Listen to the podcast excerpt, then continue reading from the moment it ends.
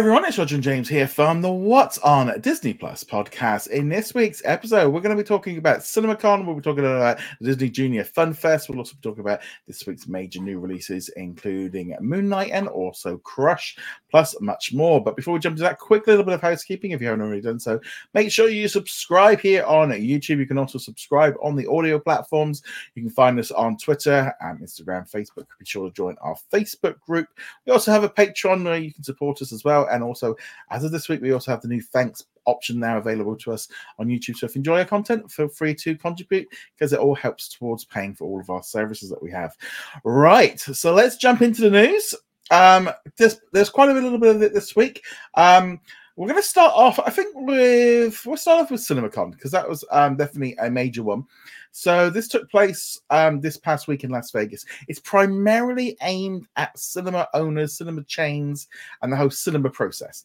So you had all the big uh, studios there, like uh, 20th Century. Also, Disney was there. You had Universal. You had um, was it Warner Brothers, Sony. So we've been hearing lots of news about movies all week. Some of the studios made announcements, but generally it's more about doing the business side of things. It was all very much along the lines of, "Hi everybody, we're back."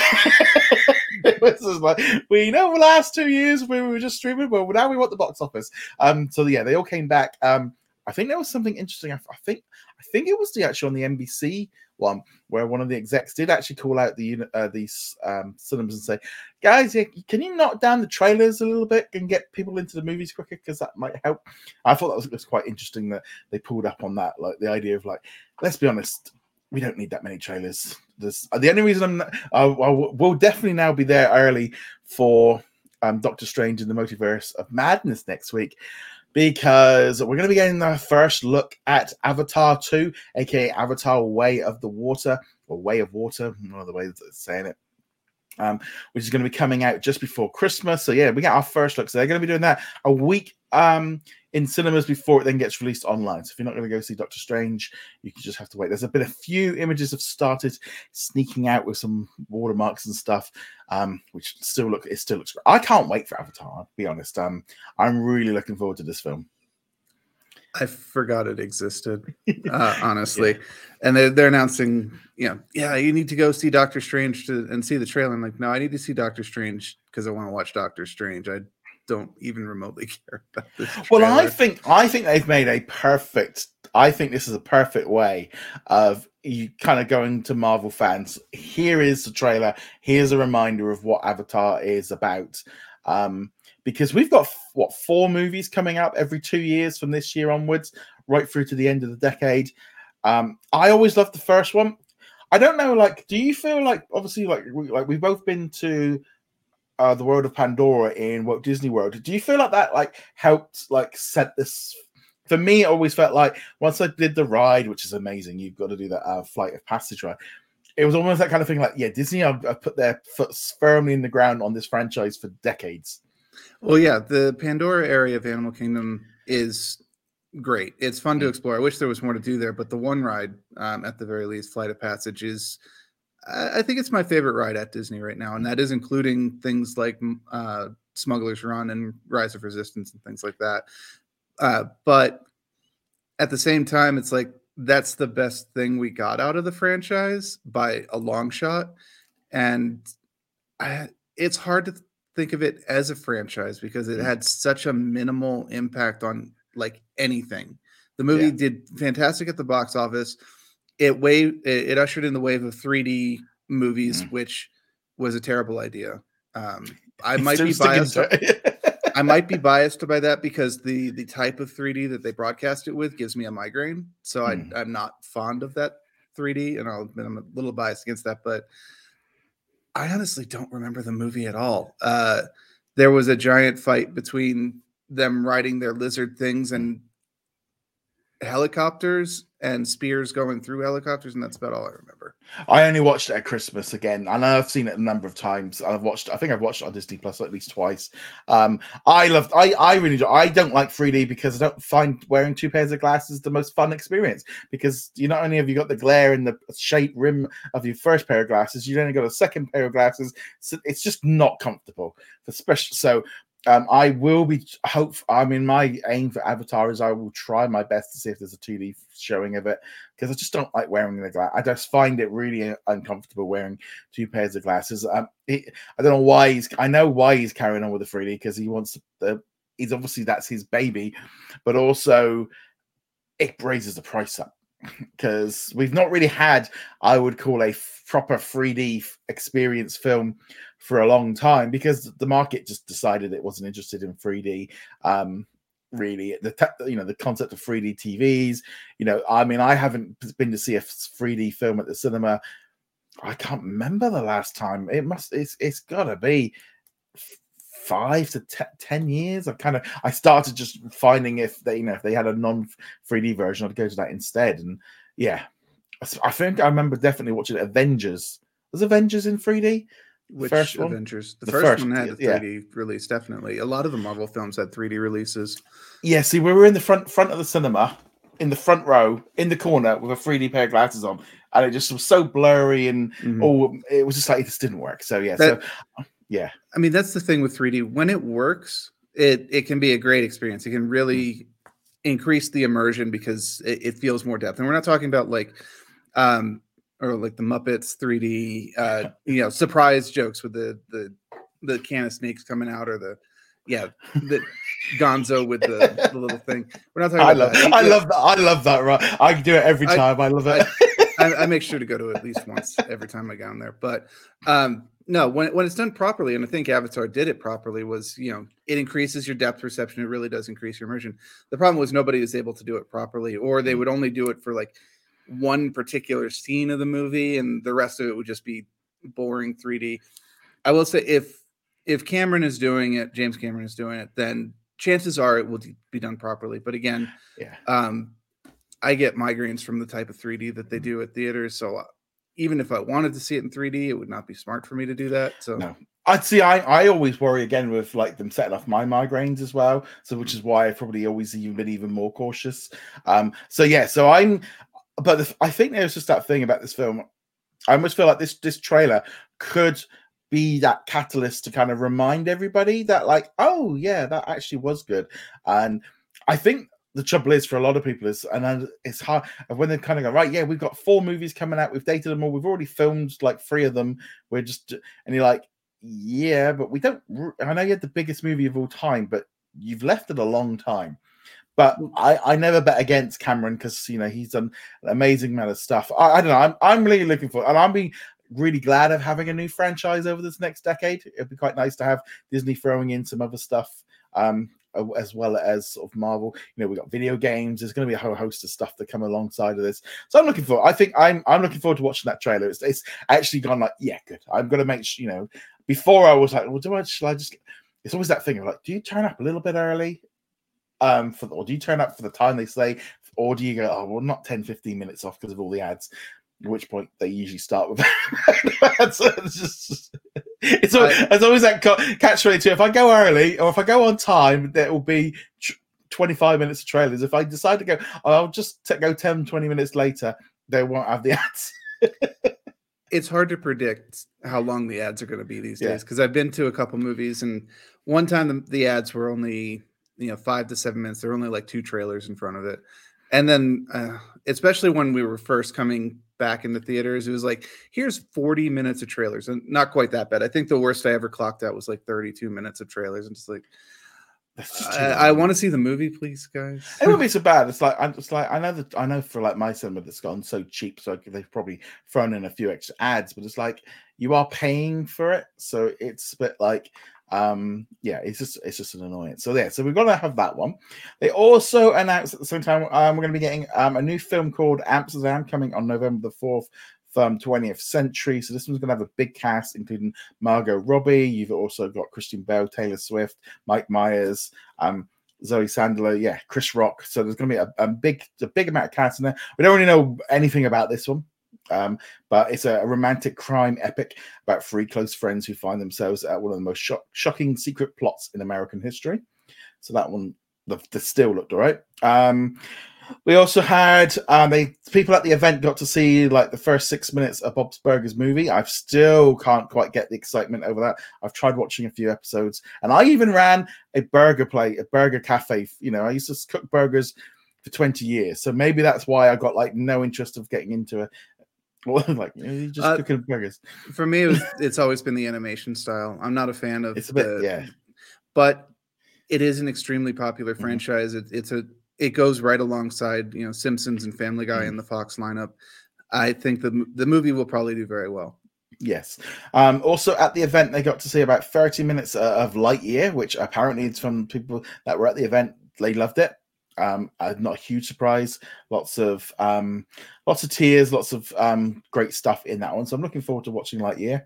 So that'll be hitting cinemas in June. They also got to see 20 minutes of Doctor Strange too, uh, which obviously is out next week so those movies will all be hitting uh, Disney Plus at least um, everywhere else. I'm probably I don't know when they might likely to hit. I mean, they were. Pro- I'm. This is something I did want to sort of bring out with you. It's like the the way they've been talking at this event. Um, I don't know if this. Then this is not just Disney, but other studios as well. I'm not quite sure if 45 day. I don't think they're going to go fully back to this to the 90 day. The the even the um the six month thing. I just wonder if they're going to slightly ease the pedal off the 45 day a little bit, um, especially on these big releases. Um, it, it almost feels like like with Batman, for example, that's recently gone onto HBO Max in the US, not over here. It's still 17 quid to rent it, which I refuse to do. Mm-hmm. um, uh, I, to be honest, if it was on if it was on the platform, I would have watched it, but I'm not paying 17 quid to rent it for 48 well, hours. But that's the thing, isn't it? Right? Um, if it's a if it's a 45 day window, that feels tolerable. As yeah. yeah, I'll just I'll just wait for it to come on to HBO Max or Disney Plus. Yeah. But even bumping it up to 60 days, like numerically, it's not that many. It's 15 days. Yeah. It's two, yeah, weeks, weeks plus an extra. It but the psychological difference between 45 days and 60 days is is actually quite big. You're like, ah, oh, 60 days. Uh, you know, I'll go I'll go catch it out on on like a matinee time or something like that, or or maybe there'll be a discount on it. Um, so I don't see them going back to 90. Um, they might. Some of the companies are very uh, not greedy, but you know they they don't want I, anything to take away from the box office numbers. I, but I understand. I understand the concept of you know if you've got a movie that's still bringing in millions of pounds every single um, mm-hmm. week, of like, well, why would we want to rush? Yeah, okay, we see it with with movies like um, Encanto, where the the numbers have been in, in, impressive on streaming. I mean, it's it's literally back to being the number one movie again, beating back every minute because everyone's been watching it. But did do they cut off a little bit of the box office um, numbers to get it onto streaming a little bit earlier? I mean, I'm I'm quite. I mean, for me, sixty days, eighty days you know, because they've done that with some of the Marvel films. I still think that's pretty good. I still don't think that's, you know, I don't want to go back to the six, nine months that we had pre-COVID, you know, because like, I think like Frozen Two was, or even even like Rise of Skywalker was nearly six months. Um, in that one got put on, and even then they said it was early. Um, so I don't know. I, I just feel like the 45 day, the way that we've all been talking, I wouldn't be at all surprised if they just slide it back. But I also can see them doing what Dis- what Disney do, where they don't actually announce stuff. They see how the film's doing, and then if it's not making money at the cinema, then they rush it onto box streaming. And if it's making money at streaming, just or at the box office, you just go, yeah, just give it a couple more weeks. We'll just kind of. And also, I, my big thing with the forty-five day one is I don't feel like they can really get the advertising going properly for it because they're constantly worried. They don't want us. You know, we've seen it with Disney. They will put out the next on Disney Plus list and leave off like Encanto or Eternals because they literally don't want to mention it. They want to hold off a little bit um, because they want you to go to cinema. Um, so they obviously can't even get this the the campaign running. So I don't know like whether or not the extra two weeks could help them, you know, like at 45 days, right now we will announce the date at 45 days and maybe it's a two weeks or to give them a window. I don't know. It's just it's it's I can't help but feel like that this it, they might shift it a little bit. Yeah, and I mean, there's a reason why back in the day, you know, you didn't even announce the DVD or the VHS release of a, of a movie until after it left theaters in most cases, it, and that was simply because, yeah, 60 days you might be, uh, I'll go see it now because I actually really want to see it, but oh, they just announced it's coming out in a week and a half on Disney Plus or or Paramount Plus or oh yeah, I don't need to see it now. I can wait a week and a half. So they it definitely cannibalizes some sales, even if you're at the tail end of the run where you're only making Mm. a little bit. But obviously, they get a much bigger return on investment per person going into the theater than they do per person watching it on Mm. streaming. But also as well, I mean, if it feels like I feel like you almost need to take Marvel out the equation because there, there is they've got this. You've got that experience of seeing it in the first few days. It's like me, you know. I wanted to go see it as early as possible because I want to avoid spoilers and I want to watch it. Um, whereas, like you know, something like The Kingsman didn't have that, and so you know, it was over Christmas and then it was on New Year, and then we're like, oh, I'll just wait, and I just you know, um, Death on the Nile was another one where it was like, I can wait for this. I don't need to um, do it. Whereas, you know, for Love and Thunder and uh, also Doctor Strange is like day one. I'm thinking with I'm thinking with Lightyear, I might go. Um, I might go see it early or at the cinema, but I'm still not. It's like, do I need to see it at the cinema? It's that kind of thing. Like, can I wait two months or even a month? Because I don't even. I mean, you know, they did it with Encanto. They only did it 30 days. Um, I don't know. It's very it's very tricky, but um CinemaCon was very much about them kind of just all the studios kind of saying, look, this is the system we're going to be using. All of our big big films are going to come to cinema. We still want theatrical. We still think it's the best way. We still think we make well, obviously it's a lot better to make money there before dropping it onto the streaming service. And the streaming services are already starting to find that actually the movies are worth more when they hit streaming service because people have been waiting for them or will watch them again. The numbers aren't that far off what um an original is you know like turning red or the adam project you know there's some of these big movies can actually still you know encantos beat all of them and they had a 30 day cinema you know and, and and i feel like that might be the way that they're all looking. Where again netflix had their whole issue with the with their system and every all the, i think all the studios are going you know what? Your system's not working. We're going to carry on doing the one that makes us millions or billions. I think that's definitely a case now It's important to remember that uh, the vast majority of income from movies comes from the box office, uh, ignoring merchandise, which is where money actually comes in for a lot of these Yeah. movies. But um, box office money typically is going to be much higher than streaming money. But on the flip side, it costs more money to distribute to box offices than it does to just put it up on the streaming platform. So if you've got a major blockbuster, Lightyear, um, any of the Marvel movies, Star Wars movies, anything by Pixar or you know the animation division at at Disney, it's going to be worthwhile for them to spend the money to distribute it to theater chains across the country and across the world. But something smaller, uh, in quotes, smaller, uh, like Death on the Nile or whatever, they might be like, yeah, we would make you know X million dollars on this, but it would cost us Y million dollars to distribute it and advertise for it.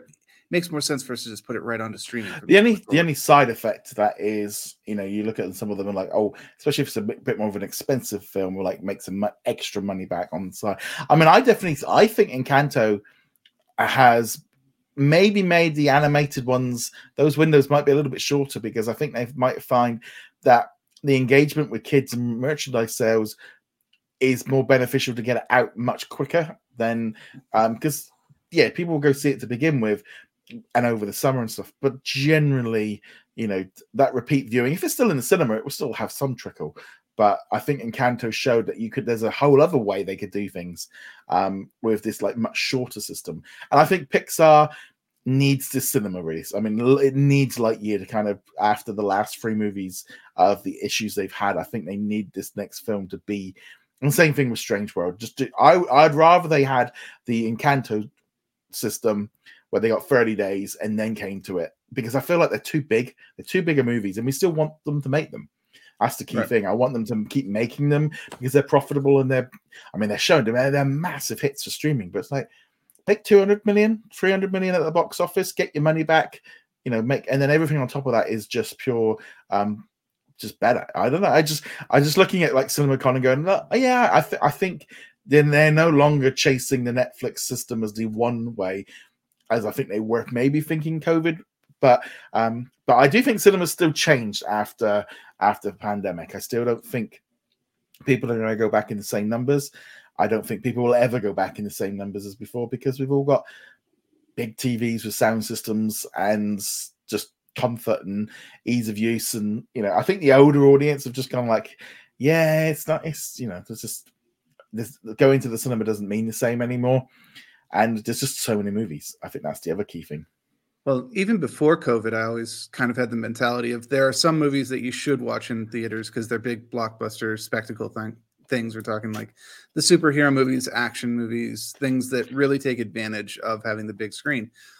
But do you need, um, you know, a rom com on the big screen? You don't really get any benefit out of that versus sitting No. at home, um, unless you're one of those people who who like can't laugh at a movie unless everyone else is laughing at it. You know, get that theater effect going on. Well, I, the, the thing is, I will say, um, not necessarily to, but this is that, that experience that I had with those first two episodes of Moon Knight, where I watched it on a, at home, and then I went to a, sp- that special event in London and got to watch it with people, and it was very different with people because of the way people were reacting to it. Same thing with Dopesick.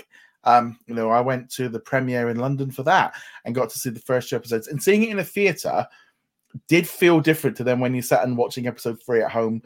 Um, and there is there is a difference, but at the same time, there is that part of you that's just like a I don't know. For us, we do it a lot on a Sunday afternoon. We'll rent a movie. Me and my wife will sit down. We'll have a look, see if there's anything on Amazon or on Netflix, any of the of, of their major movies, if anything's that's got a lot of attention, or we'll just rent a movie, and we do that pretty much all, most Sundays, where we'll just watch a movie. And I, I will admit, I do try to pick a movie that's not Disney because I do like to hmm. try and that's just like so I can turn off and just like just enjoy it, and, and that's kind of big, you know, something that we like to do on, on a weekend.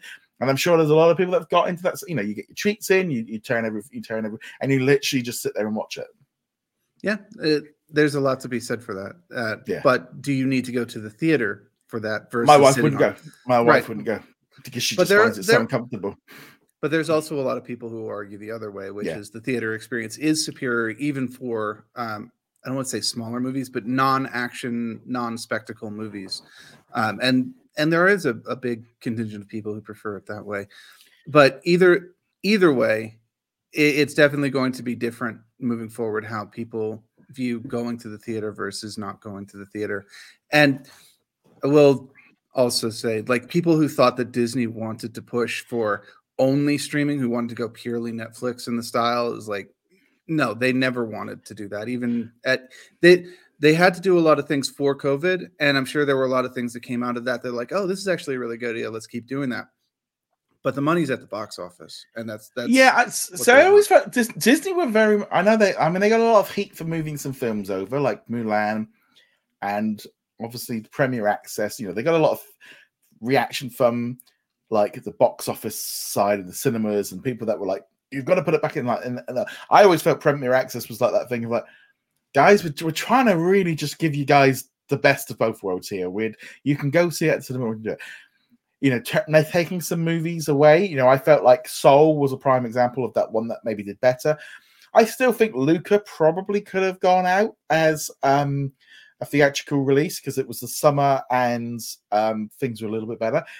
Turning Red was a little bit of a tricky one because I think the world was very different when it got released in March with how people were looking at it to when they had to make that call back in December when the, the variant was just popping up and was everything was like oh we're gonna have to shut everything down. And i think disney just put like look we don't look, we can't go on this. We just have to make a decision and go with it. Um but i am def- i definitely feel like a theatrical release makes sense to pull in more just it, it it does feel like a much bigger movie you know you know we've got things like Chip 'n Dale Rescue Rangers coming out, and because it's a straight to streaming movie, it does have um a cliche, it does have that thing attached to it. You know, we it's not quite in the same league. I'll be honest, I would be going and seeing Chip 'n Dale Rescue Rangers at the cinema if it was there because I like Chip 'n Dale Rescue Rangers and I thought the trailer looked good. But I can also see why you can do it if you can make low budget movies. You they're actually more valuable on streaming.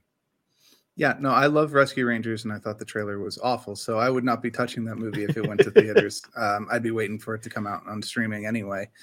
Um, but yeah, there is a difference in perception, and I know that Pixar in particular felt like uh, losing three movies to streaming only um, could have been a hit against their reputation. Mm. A lot of them were kind of disgruntled. Uh, they probably had bonuses attached to how well they. I do don't think anim- I don't think but- animation does, but I- it's I'm- kind of yeah. I don't know. Uh, I'm sure that there are perks involved with them getting yeah. a big blockbuster hit. So uh, while I appreciated that Disney put on this top tier content uh, for free on the store as part of your subscription package for the the Disney Pixar movies, I do at least understand why Pixar was upset with that, and I'm glad yeah. that they're going to get the full release with Lightyear. Yeah, and I think I don't think it helped with Encanto getting the, the mini release, and then like Raya getting the hy- uh, hybrid release as well of uh, Premier then, Access, at, you know, and then Pixar didn't because maybe with Luca they could have gone. It, I don't know if it's um, Turning Red was a very different movie. I feel like in terms. I think of, it. I think Turning Red would have made it. Um, it yeah. would have it would have done fine. It might not have done like what you expect a Pixar movie to do, but that'd be more the environment rather than anything else. I think Turning Red did benefit from going into streaming though, because it, it did. Whether whether intentionally otherwise, it ended up being controversial because people are idiots. But um, but if it had been in theaters, that might not have stirred it up quite as much, and it would have gotten less name recognition yeah. for it. And also, with the important conversations that it had, I think giving it to a wider audience as part of the Disney package mm. was probably the better choice in the long run. But again, yeah, Pixar deserves to have their hits. They deserve to get uh, you know that number next to the the release that says we made X amount of money, which you know they can hold up as a, a yeah. positive sign. To me as well, is it's just more about the fact of just like I want Pixar to, to make the money on those movies to make more better movies. It's like Catch 22. But then Turning Red, Soul, and Luca were all huge hits for Disney Plus. And they are, you know, the executives are like, you know, we can see that, you know, they are the most watched movies for a month. They're beating out everything on Netflix. It's like this thing is worth it's worth money in a different way. Um, but also I do wonder now of like now that Netflix has started to kind of pull the rug a little bit on its animation side a little bit more. They're being more picky. They've they've you know this whole thing of we're just going to go to well net the, the, the money bags over at Netflix has been like zip, the purse has been zipped up a bit, and it's going to be much harder for them to, to get stuff greenlit now because yeah the the streaming I would say the streaming bubble has probably you know it's got a hole in it and it's starting to squeak as it's going down a bit now. I would Which say is, it's popped. It's just going. well, they, they need an alternate revenue source, yeah. is what it comes down to. But it's it's ironic to me because some of the biggest hits at Netflix are their animated features. Mm-hmm. Obviously, Stranger Things is not animated, but um, Arcane was really really popular last year, and that was animated. BoJack Horseman was one of their most popular serialized shows. Went on for what six mm. seasons or something like that. And then even um, some smaller buzz things like Klaus, which is their mm. their um, Christmas movie from a couple years ago. It's one of the best things on the service, honestly. But yeah, uh, animation does seem to be uh, their primary chopping block item at the moment. Yeah, I I, I feel like it's kind of funny because this is going to lead into our next topic. So I'm going to bring it up now while we're doing. So Disney held um, a special event at Disney's California Adventure theme park yesterday. Um, so this was the Disney Junior Fun Fest. At the event, um, they announced um, some new shows, including Hey AJ, which is inspired by a former uh, Pro Bowler and Super Bowl champion, and it's all about um, a imaginative seven-year-old girl who imagines a long car drive uh, as a, like it's a rocket or something. They also um, announced Kindergarten the, the musical. So it's an animated series all about um, the first young time young kids' experiences while attending kindergarten. Got Robo Robo a Go Go or Robo Gobo. Um, so that's about five adorable pets without a home until a kid inventor um, adopts them and gives them super powered robo suits. Actually, doesn't sound too bad. no, that's actually that sounds adorable. Yeah, that's and then we got super and then we got super yeah, and then we got super kitties.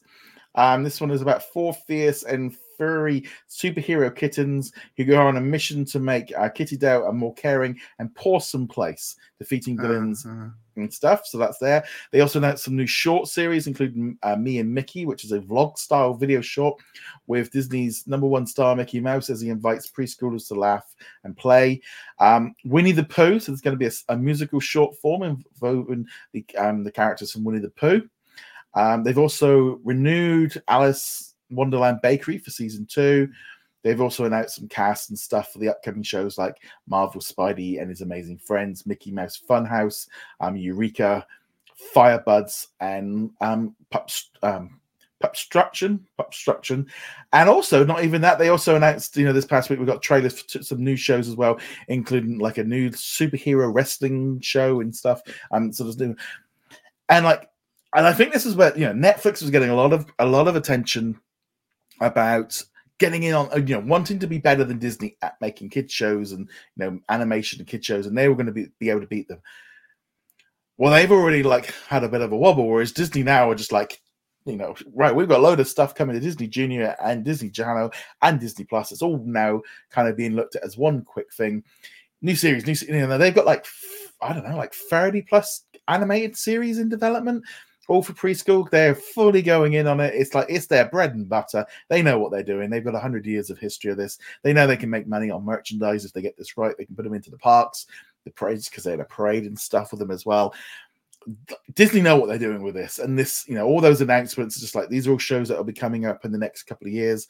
Um, yeah, not for us, but they're for the next generation. It's funny because there was um talk as well of an Ice Age baby shows, and everyone's like, "Hey," it's like I'm sitting there going, yeah, I know you guys all want Ice Age, but this is a pre-show, a preschool kids show. It's for like four or five year olds in two years' time. They're probably not even born yet. These kids that are going to be watching it.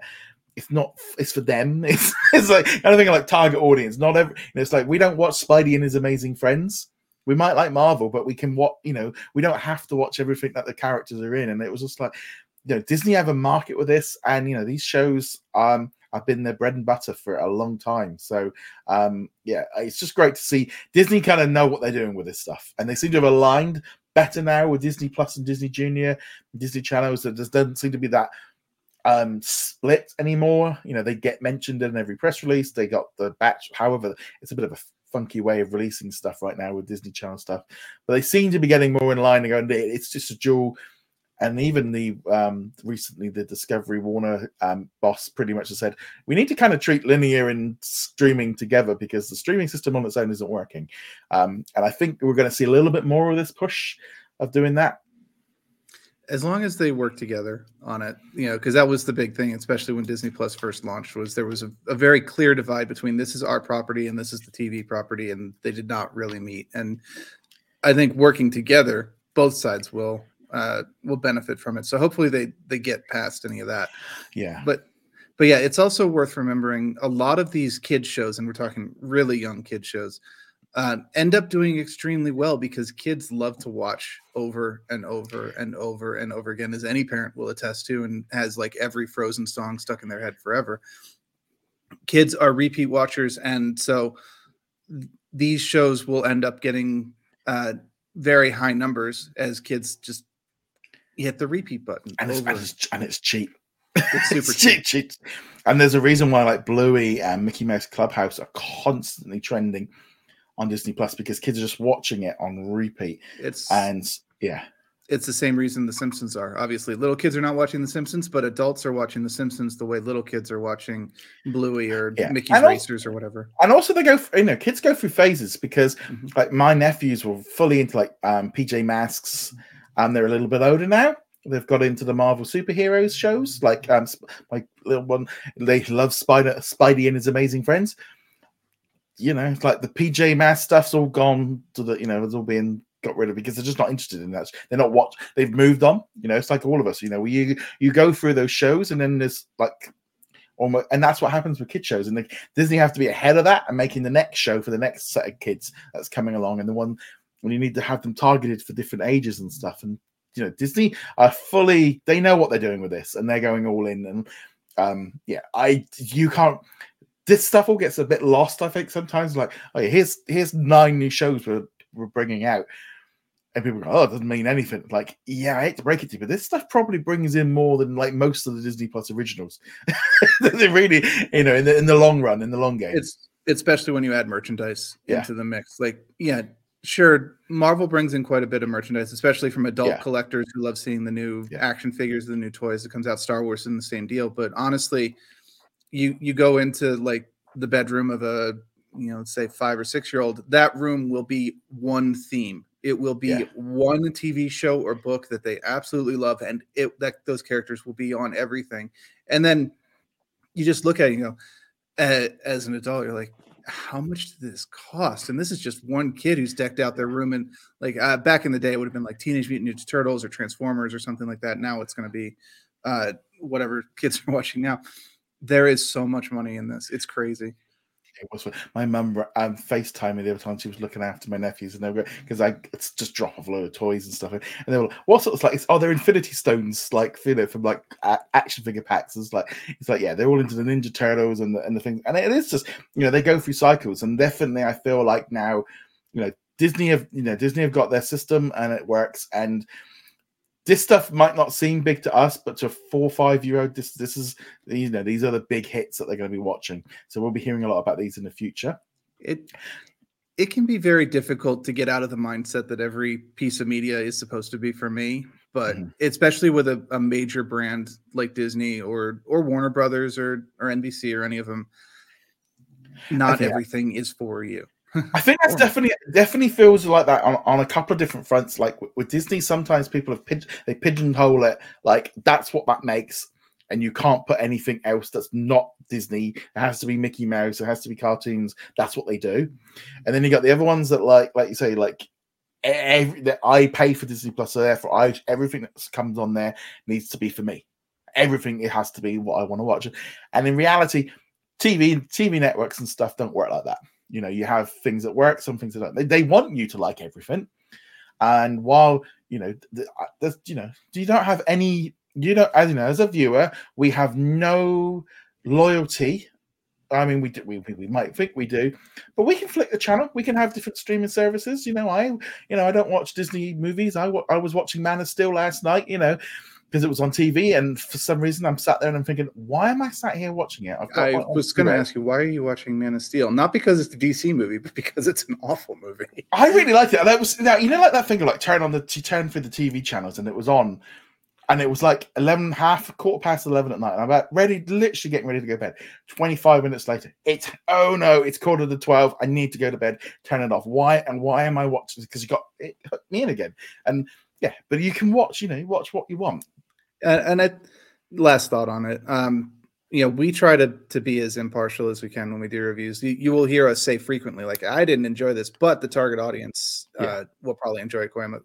And it, it, can be difficult to do that sometimes, where you're just like, like, "Oh, this is so boring." But this is targeted at 10 year olds i yeah I, I will admit i do feel like um I, I feel like we've have gone we've gone through that stage now where we've like especially with disney plus now with all the star content and the hulu original i feel like we've kind of moved into that thing of like i don't feel the need to watch i do try to watch most things but if something comes on and it's aimed at seven years it's like it's i don't want to i don't we don't need to talk it's like i think you know we've had we've we're in the days where we had one thing to walk, talk about a week. We're, we're at a point now where we don't have to worry about that. Um some other big news this week um, and this is kind of funny because I remember talk saying this to you a couple of weeks ago. Is Disney going to be releasing season three of Love Victor on Disney Plus on on December the fifth on December not December on June the fifteenth. Um, it'll be coming to Hulu on the same date in the US. Um, but more importantly, it's going to be coming to Disney Plus in the United States on the same date as everybody else is getting it. And we're getting all eight episodes. And the first two seasons will also be added onto Disney Plus on that same day, even though you can stream them now. So it means basically season three is going to be on both Hulu and Disney Plus in the United States on the same day. This is a big shift as well with the idea of it being, you know, I think it's a rated 16 show. I think that's what it is on this one. So they've got that ratings thing so they can bring it in. But this was a Disney Plus original, which was two um had teen alcohol and sex issues and stuff that meant that they the executives chickened out and sent it to Hulu.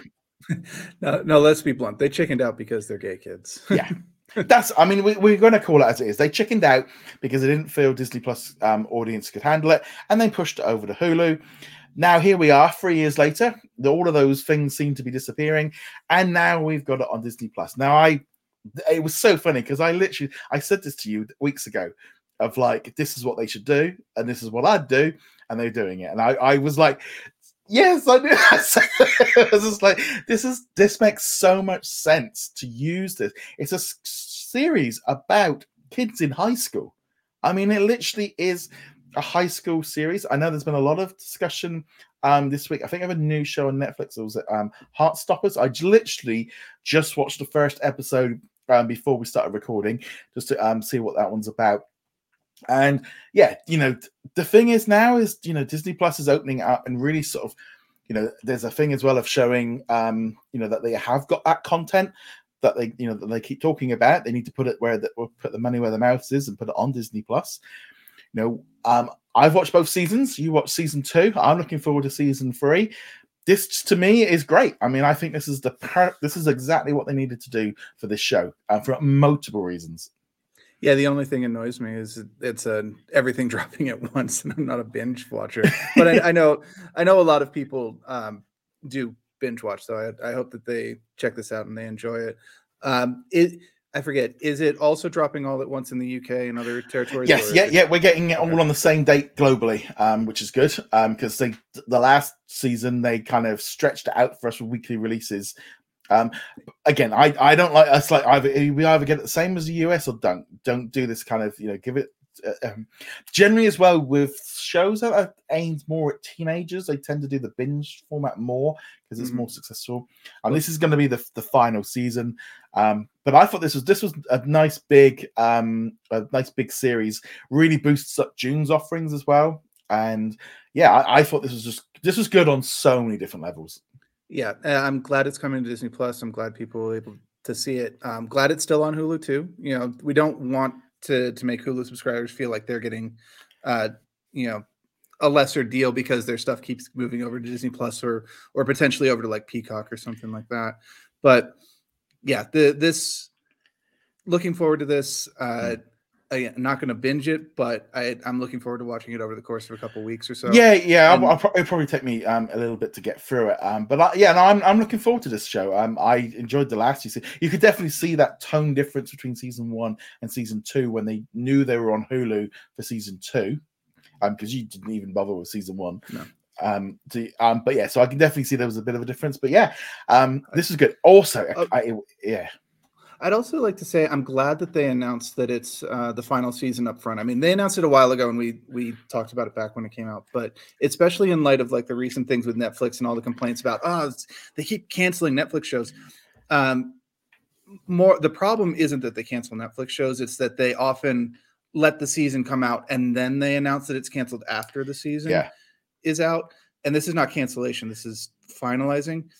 If the creators uh, and the, the fans know okay this coming season like they did with bojack horseman this this mm-hmm. coming season is the last one it lets you be emotionally set for it the way you want to be you're not expecting it to continue on to another season mm-hmm. and it lets the creators wrap it up properly without you know a cliffhanger because they thought they would have another season and also more importantly as well if this is a show about kids in high school yeah, they only have so long to actually film um, these shows in high school. It was interesting because I was thinking, well, if there's only like eight or ten episodes per season, in reality, this was literally one old normal season.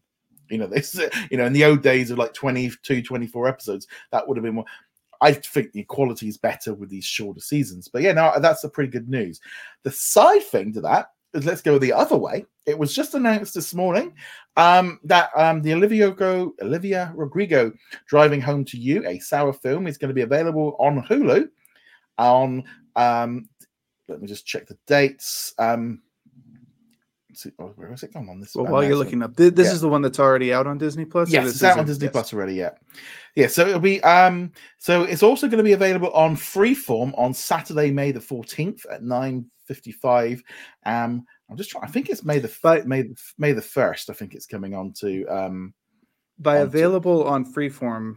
You mean it's going to be broadcast on linear it's, television? Yeah, it's going to be broadcast. On, okay. It's going to be broadcast on linear television as well. I'm just I'm just trying to see it. Uh, and, and there are a lot of people who who wanted to yeah. see this who couldn't see it because they didn't have a Disney Plus subscription. It it's as near as I can tell an extremely popular uh, CD. Artist, yeah, yeah, yeah. Well, uh, this particular CD, but yeah, yeah, I mean, obviously, even before this, she was an extremely popular artist. So, uh, this is good. This will bring it to a lot more people. Sorry, you were looking up uh, when is it? Yeah, for, it's the first of May, so it'll be dropping on this weekend. Um, see, this is this is interesting on a couple of levels. So, first off, the of getting it out to more people. So it's going to be on Hulu for everybody. It's also going to be on Freeform, which I think we're going to see more of because I mean we've talked about this in the past of you know I wouldn't be opposed to them putting like the Mandalorian on ABC this winter. Just you know get bring on one division you know in the winter you know use the content you've got you know and i think we'll be seeing more of that because i know um discovery warner brothers are going to be doing a similar thing with their plans. But this is to me and they even mention it in the you know the announcements of things like with summer of soul a man in the arena and blackish.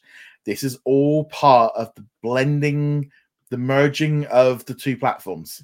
This is all like you know merging it in. So you kind of getting more familiar with with each other's content you know sharing that content between it all.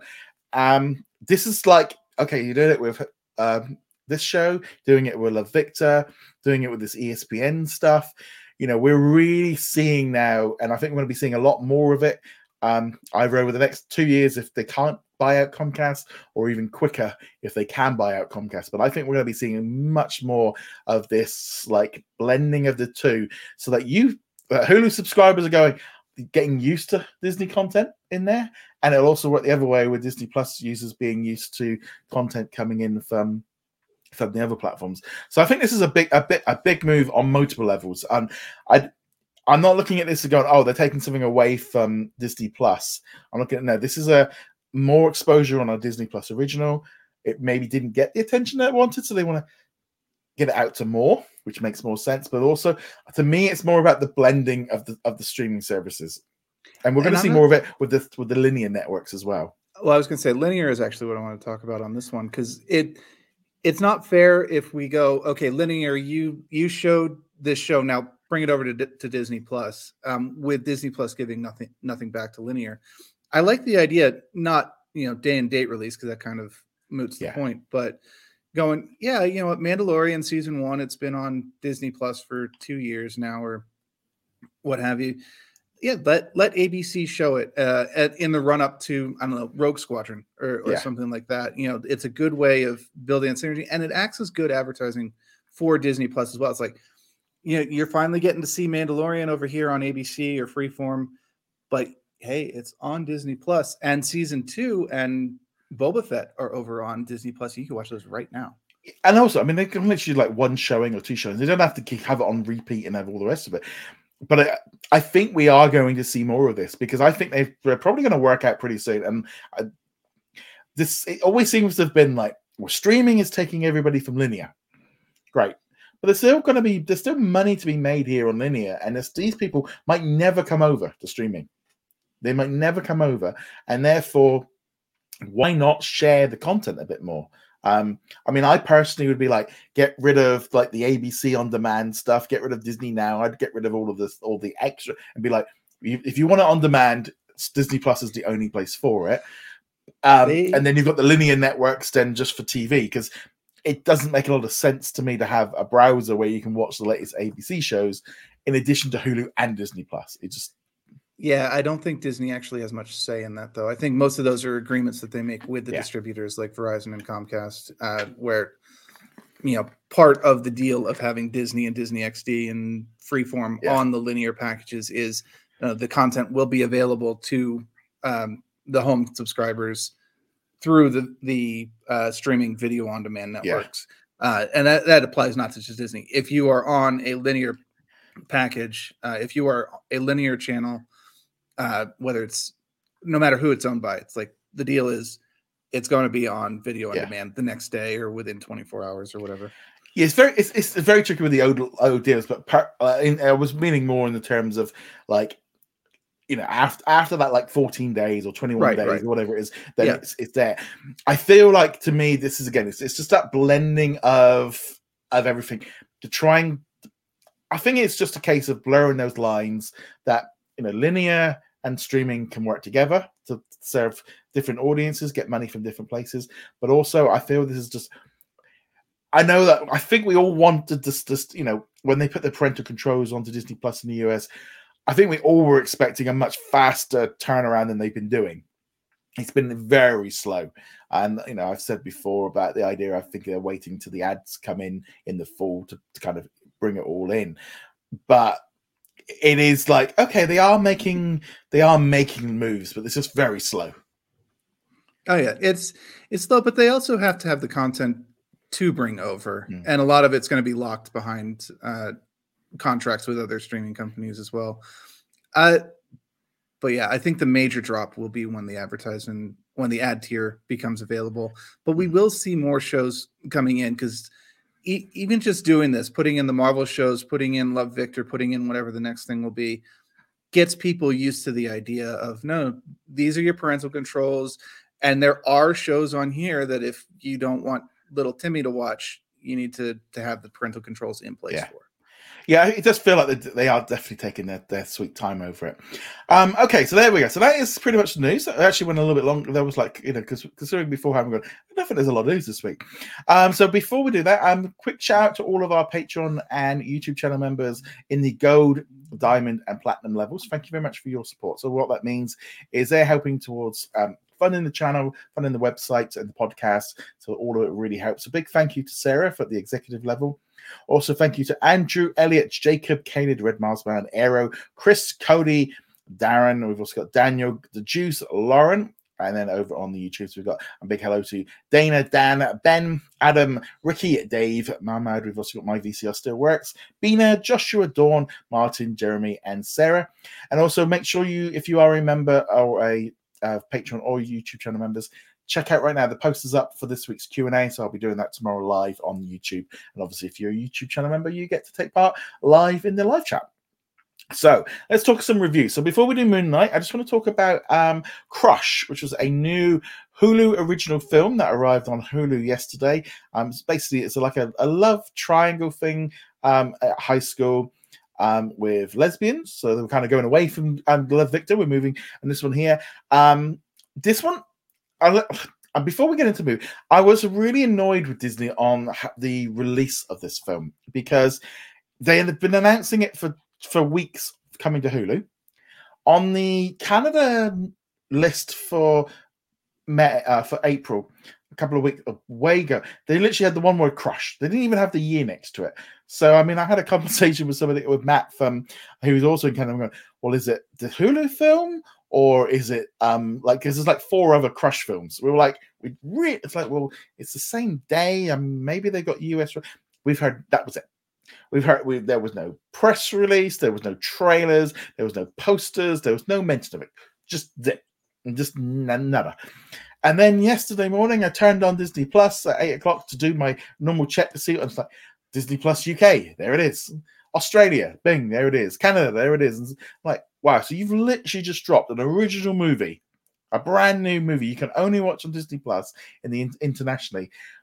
You didn't even send a tweet about it until after it was out. It was just like that is like to me it's just like awful advertising. I mean it's just like there's not not even it's just like it just zitch it was I'm like what a shame. What a shame that this film didn't get any publicity at all. I mean, not even a poster or a trailer on the YouTube channel would have been at least something. I know they didn't have to, you know, yeah, I'm not necessarily have buses and TV adverts, but you know, posting the trailer and a, a poster on Twitter really wouldn't have been that much. and it was just really disappointing to see that like they really just like I feel like dropped the ball on the marketing of this. And it's not just in the UK, this was global. Yeah, no, it would have been a good movie to to kind of point out, you know, with the whole thing going on in Florida right now, they, to kind of prop up and go, "Hey, look, you know," and this and this isn't even like a response to what's going on in Florida because obviously the movie was already made and it takes a very long time, so it's not like we just kind of threw it out there. It would have been a nice little, um, I don't know, olive branch to, to kind of go, "Hey, uh, we we are actually standing behind our statement here. Look, we've got this this video for you." Um, that said, I can also kind of understand why they didn't because it's it's an okay movie. Yeah. You know, it's not a it's not a particularly great movie. It's not the movie you want to push out there and go, look, this is a fantastic movie. This is this uh, and I realize I'm kind of comparing apples to oranges here, but this is not like on the caliber, the same level as like Love Victor or something that it which isn't to say it's bad. It, it's a perfectly fine kind of cliche rom-com. The only thing that Yeah. sets it aside from like 99% of every other teenage um, rom-com out there is that it's lesbians instead of a hetero couple. Literally, this this is good show, sir. If you turned the main girl character into a boy, this would have been the most bland, generic teen romp movie there would have been. and that's and that's not to take away from it literally as along lines if you if you just did that little swap the character this really wouldn't have and he was just basically he fancied both sisters that's literally it it really there isn't anything it's good that they've you know they've got the story and you know it, it is about um you know it like young love and all the rest of it and it was perfectly fine there was nothing in here where i was like this is awful but it was just so generic. And that whole thing of it, okay, so they're lesbians. Is that the only thing that sets us apart from 20 to 30, 40 other teen films of the same kind? And that's and that's that's what my problem with it. It was very generic. You could see the yes. the, the plot twists the first second, the, the first five minutes of the movie you know you knew where the story was going it's very predictable um there's so, uh, some the other issue i had with it was the mum of the main character, you know, because she was so super like um accepting. It was a little bit like it reminded me a bit of sex appeal, where the parents were exactly the same, you know, and it was like, could we have like and almost that kind of weird thing? I don't know, it, it sounds horrible, but it was like it would have been nice to have some conflict somewhere in it of like you know some you know I, some realism because it, it just felt a little bit like and it's the same thing with love victor sometimes it's just they did at least slightly touch on it with the basketball team but everyone was so accepting and everything was so fine that it didn't it doesn't feel realistic it doesn't feel like that's what the real world's like and um I don't know. It would have been nice just to have had a little bit of a pushback, maybe from a parent or a teacher or something like that, just to give something a bit more realism because it just felt very, just super bubblegummy. Yeah, I see where you're coming from with that. I'm going to actually disagree a little bit though, because um, I, I, agree it's more realistic for them to have the conflict, especially you mentioned like the basketball team, Love Victor. Um, but it is almost a cliche with LGBTQ yeah, movies yeah, where ev- where it is you against the world and like the two other people who are like yeah. you, and that and I think it is important that they have um, movies and shows out there for especially young yeah. Uh, people who are first exploring their sexuality go, you know what? It's not all darkness and depression and the whole no. world's against you. Yeah, it might not be entirely realistic that everybody is with you, but having a positive message, I think, is also important, especially in this day and age. I, I do agree it's unrealistic, but I'm not going to hold that against them in this case. No, I think it was. I think it was more just. I think it's. It was that my one little critique of just going.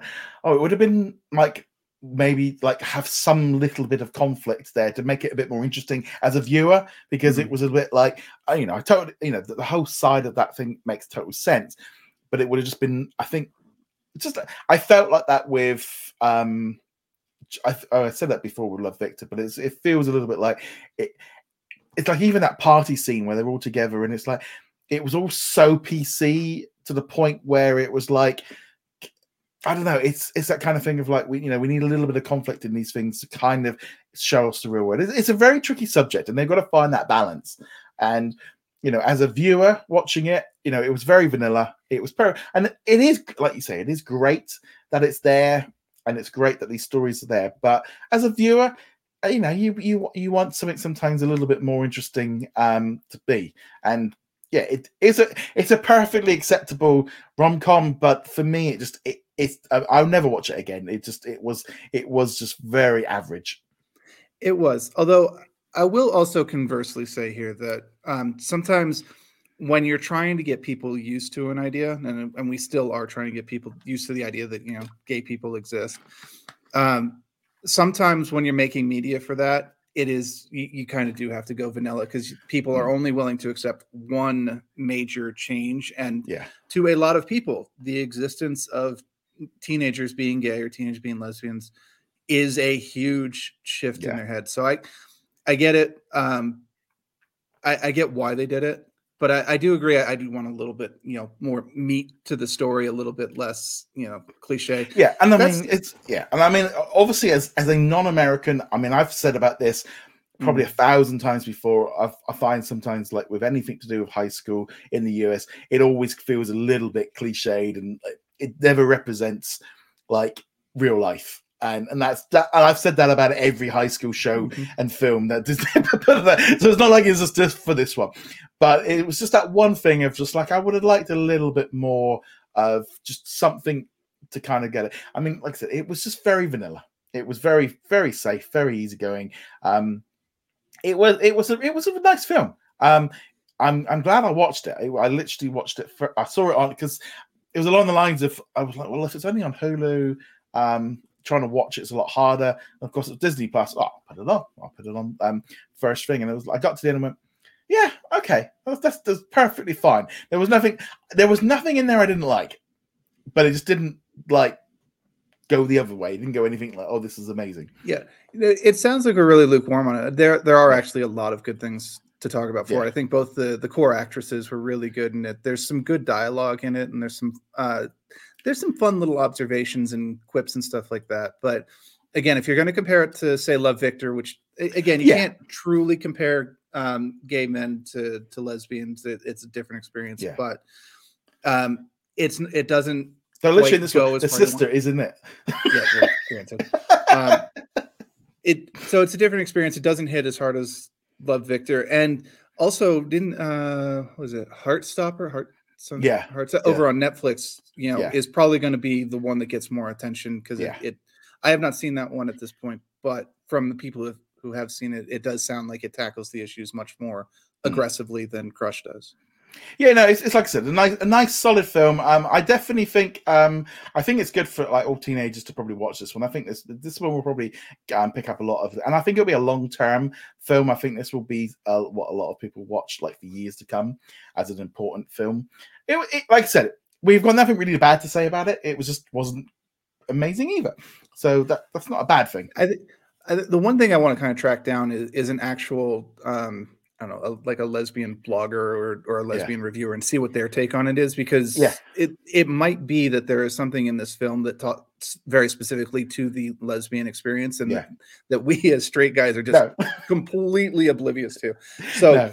if you're interested in this movie, I I don't actually know who I would recommend you go check out, but see if you can find like a a, a blogger who has more uh, knowledge yeah, of this yeah, and check that but out. then I think that's also the other thing as well. Like this movie is not aimed at us. Mm-hmm. We watched it and we're sitting there going, yeah, fine. It's, it's perfectly fine for what it was. Um, we didn't we didn't not like it, and that's that's mm-hmm. the important thing. It's a but if you like, I think the best way is if you flip that main character.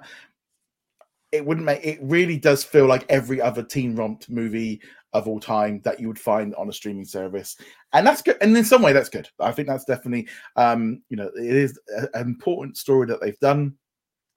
But yeah it, it just like we say it could have done with a little bit more conflict. I mean even just the whole thing with the whole art stuff and what I re- the, the the last obviously the typical like prom kind of standing on a stage confessing their love for it was just like I've seen this a thousand times. I can't I can't even watch that scene honestly. Like the the the it, doesn't matter. Lesbian, gay, hetero doesn't yeah. matter. Doesn't that, matter. That, doesn't stand, that standing in front of the entire school and making yourself so vulnerable. Like I'm just like, no, can't watch this. Can't watch this. It, and it's like I said, it's, not, it's it literally is along the lines of it. It wouldn't matter what every movie they do this in. It's so just overdone. It's just they just really need to just just move away from this whole thing. But yes, so that was crushed. So that's, that's def, definitely worth checking out over the weekend. Um, definitely. Also, we had the finale of Moon, or not the finale, with the penultimate episode of Moon Knight. Um, again, you know, very different kind of episode this week. Definitely leaning much more into mental health issues than most Marvel films and series and stuff. Full of, I would say it was full of action, but at the same time, it was very, um, very different and just really just showcased the different side that this one is. Oh, hello. oh, hello. hello there. um, yeah, we've we've got one cat hanging out back here. and Now we've got a, a dog who wants to be on the show. Um, yeah. But yeah, episode five, Moon Knight. Uh, it's it's kind of the origin episode, though. Really, yeah. you know it it has the explicit origin of where uh, he first meets Khonshu and uh, agrees to be Moon Knight. I did think it was a little a little cheesy to be like, "You will be my you are my Moon Knight." oh, I know you had to get a name in there, but that was a little little little over on the nose there. That said, the rest of the episode was really entertaining and um, well, entertaining might not be the right word. It was informative. Uh, I enjoyed it. I thought it was a good episode. No, it. I'm not saying it's not a good episode. I'm just saying it. It gets pretty brutal at points, and calling it entertainment, like, uh, yeah, she's totally beating him with her belt right now. Uh, hmm, okay. Uh, but I thought that whole way that they introduced Stephen of where he came from and why Mhm. he was created in Mark's mind was so. Was, I was not expecting that. I was not expecting that whole aspect to it. Um, the whole thing about really just coming, um, almost essentially Stephen had to go in order for Mark to kind of survive. Right. Which which is interesting because unless they've retconned things in the comics, this is actually a very different origin um, for the characters. Not not the part where he meets Khonshu. That's actually very accurate to the comics. Um, even referencing a character who may or may not appear. Mm. Um, but yeah, where Stephen came from, where potentially Jake may come from if he shows up in this series. Uh, yeah, th- this is very different, but I think it's done really well. Uh, it, it my my one. I don't think Jake's turning up. Or, I, I don't think think. I don't know how they. I don't know how they can do that in like literally. We've only got like forty five minutes left of this series. Um, it feels like it'd be really rushed to bring him in, and just hinting at him will give us an idea of something for the future. Um, I just don't see how we need him because obviously they had the whole thing of conflict between Stephen and Mark. They got on the same page, and then he's obviously left.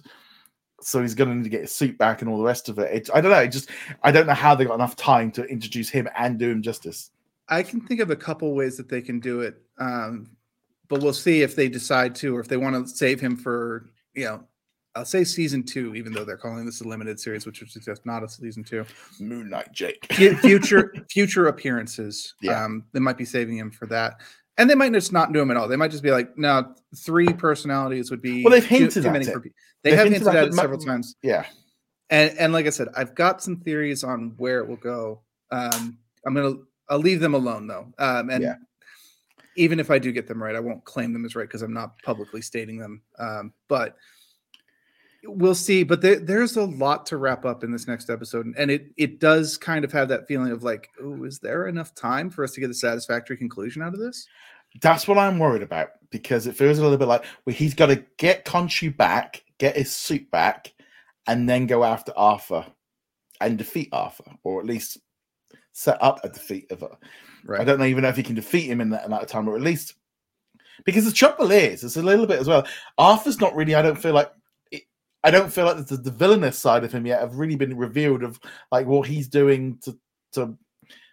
He hasn't really been bad. He, they need a little bit more. I know he, he has done stuff, but at the same time, I feel like I'm sitting there going into the finale, going, well, well, he kind of doesn't really even got going yet. Yeah, you know, he hasn't revealed his big evil plan, and he's not trying to take over the the, the world Well, kind of thing. I mean, his big evil plan is to resurrect um, this other god. Yeah, that's his big evil plan. Now, what what the objective of the big evil plan, what it will set in motion, is what they haven't established. But we, we Yeah. kind of know what he's going for. Hmm. I mean, also there's you know there's discussions of like who's going to do their cameo because we haven't had any cameos yet in this series. I'd, I'd be fine Um, without you know, there being any. Blade's going to turn up. Um, I yeah, I'd personally not think you know, are we going to get a connection with Law and with Love and Thunder because we've got gods involved? Um, I don't know. It just seems like there's, a lot of wrap up in 45 minutes, and I, I, I yeah, I certainly wouldn't mind the hippo showing up in God and Thunder. I like the hippo. She's yeah, entertaining. yeah. Well, you might she might not come to a good stand in Love and Mm, She might not. No, um, no. Uh, but no, but yeah, especially with the was it Gorr the God God murderer? butcher. Yeah, God butcher. I mean the God the God butcher is, is kind of an indication there of what's to come. But we have obviously we got gods now popping up all over the place. There was a mention of the celestial plane from uh, Black Panther, Mhm. um, so there's an interlink with that. But this also might explain like I feel like at least now with this episode, we've wrapped up the fact that we were in his mind rather than in an asylum. So that kind of has helped. I feel like the idea that nothing was actually nothing had happened because now at least we know the things did happen. Did they? I don't know if they did. They must have.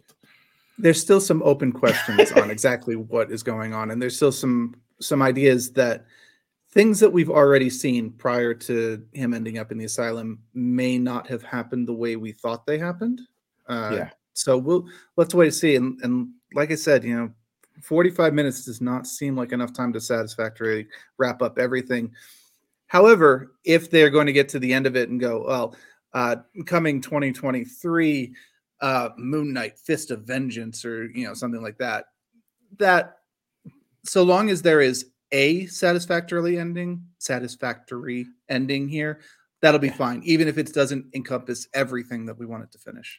I, I mean, I'm quite happy with an open open ending and just being like returning for season two, or you know, Mhm. like you say, Moon Knight asterisk. Technically, it's not a limited series because we're putting the asterisks in, uh, kind of thing. Um, Moon Knight and Taweret, uh, Yeah. in you know the Yeah. the combined adventure Yeah. or something. I don't know. yeah, Moon Knight and Khonshu. It's well, technically, it's a different series. Mm. Um, yeah, so I, I I would be quite happy with an an open if we know we're going to be getting a thing. I mean, you know, I don't see how we can get Werewolf by Night in there and Blade. It just feels way too forced to get them all involved right now to kind of set up that maybe in an end credit scene. Uh, yeah, I was kind of thinking, you know, like uh, supposedly Blade is the person who's talking off screen to um, Dane at the end of Yeah. Eternals, right? You know, uh, when it, when he's opening the Black Knight and or the the sword and all that. I could see an end credit scene here where you know Mark or or Steven is walking down the street and you hear Blade off camera going, "Hey, I've got this thing going on," you know, like he's doing the the Mystic Midnight- Avengers setup Yeah. kind of deal. Well, are they with that? Would they be the Midnight Suns with Blade? or is that Midnight? Suns would be what Yeah. they are, especially with the video game for that. Uh, I think due either later this year Yeah. or next year, one or the other. yeah no I, I definitely i'm i'd be happy with it i'm but again just really enjoyed this episode. Because my wife like 'cause i was watching it literally like eight o'clock in the morning watching it and my wife went she goes well is he in a mental i was like yeah it's very different to normal like oh she goes it's very different to normal like marvel stuff that you watch. Just like yeah, yeah this is definitely Which is- different.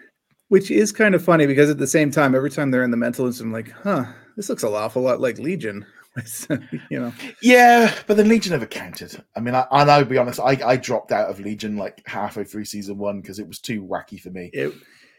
Yeah, Legion was a crazy. I did not finish Legion, but it's it was a crazy. but that's show. that's that's the trouble sometimes you know it's like you know like it can it, it's all very fine doing this stuff but you've got to find that line to That- yeah That would be funny though if uh if David showed up in this though, even it's like a brief cameo. Just like, yes. or or Aubrey Plaza bring her into it eh, as the Shadow King.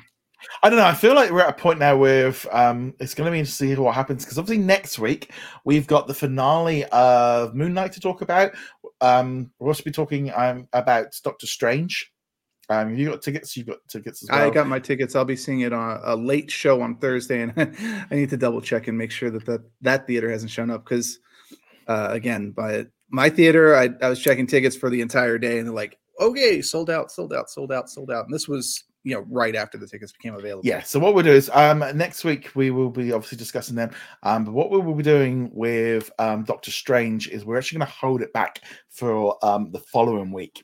Um, so it's not full on spoiler like the day after.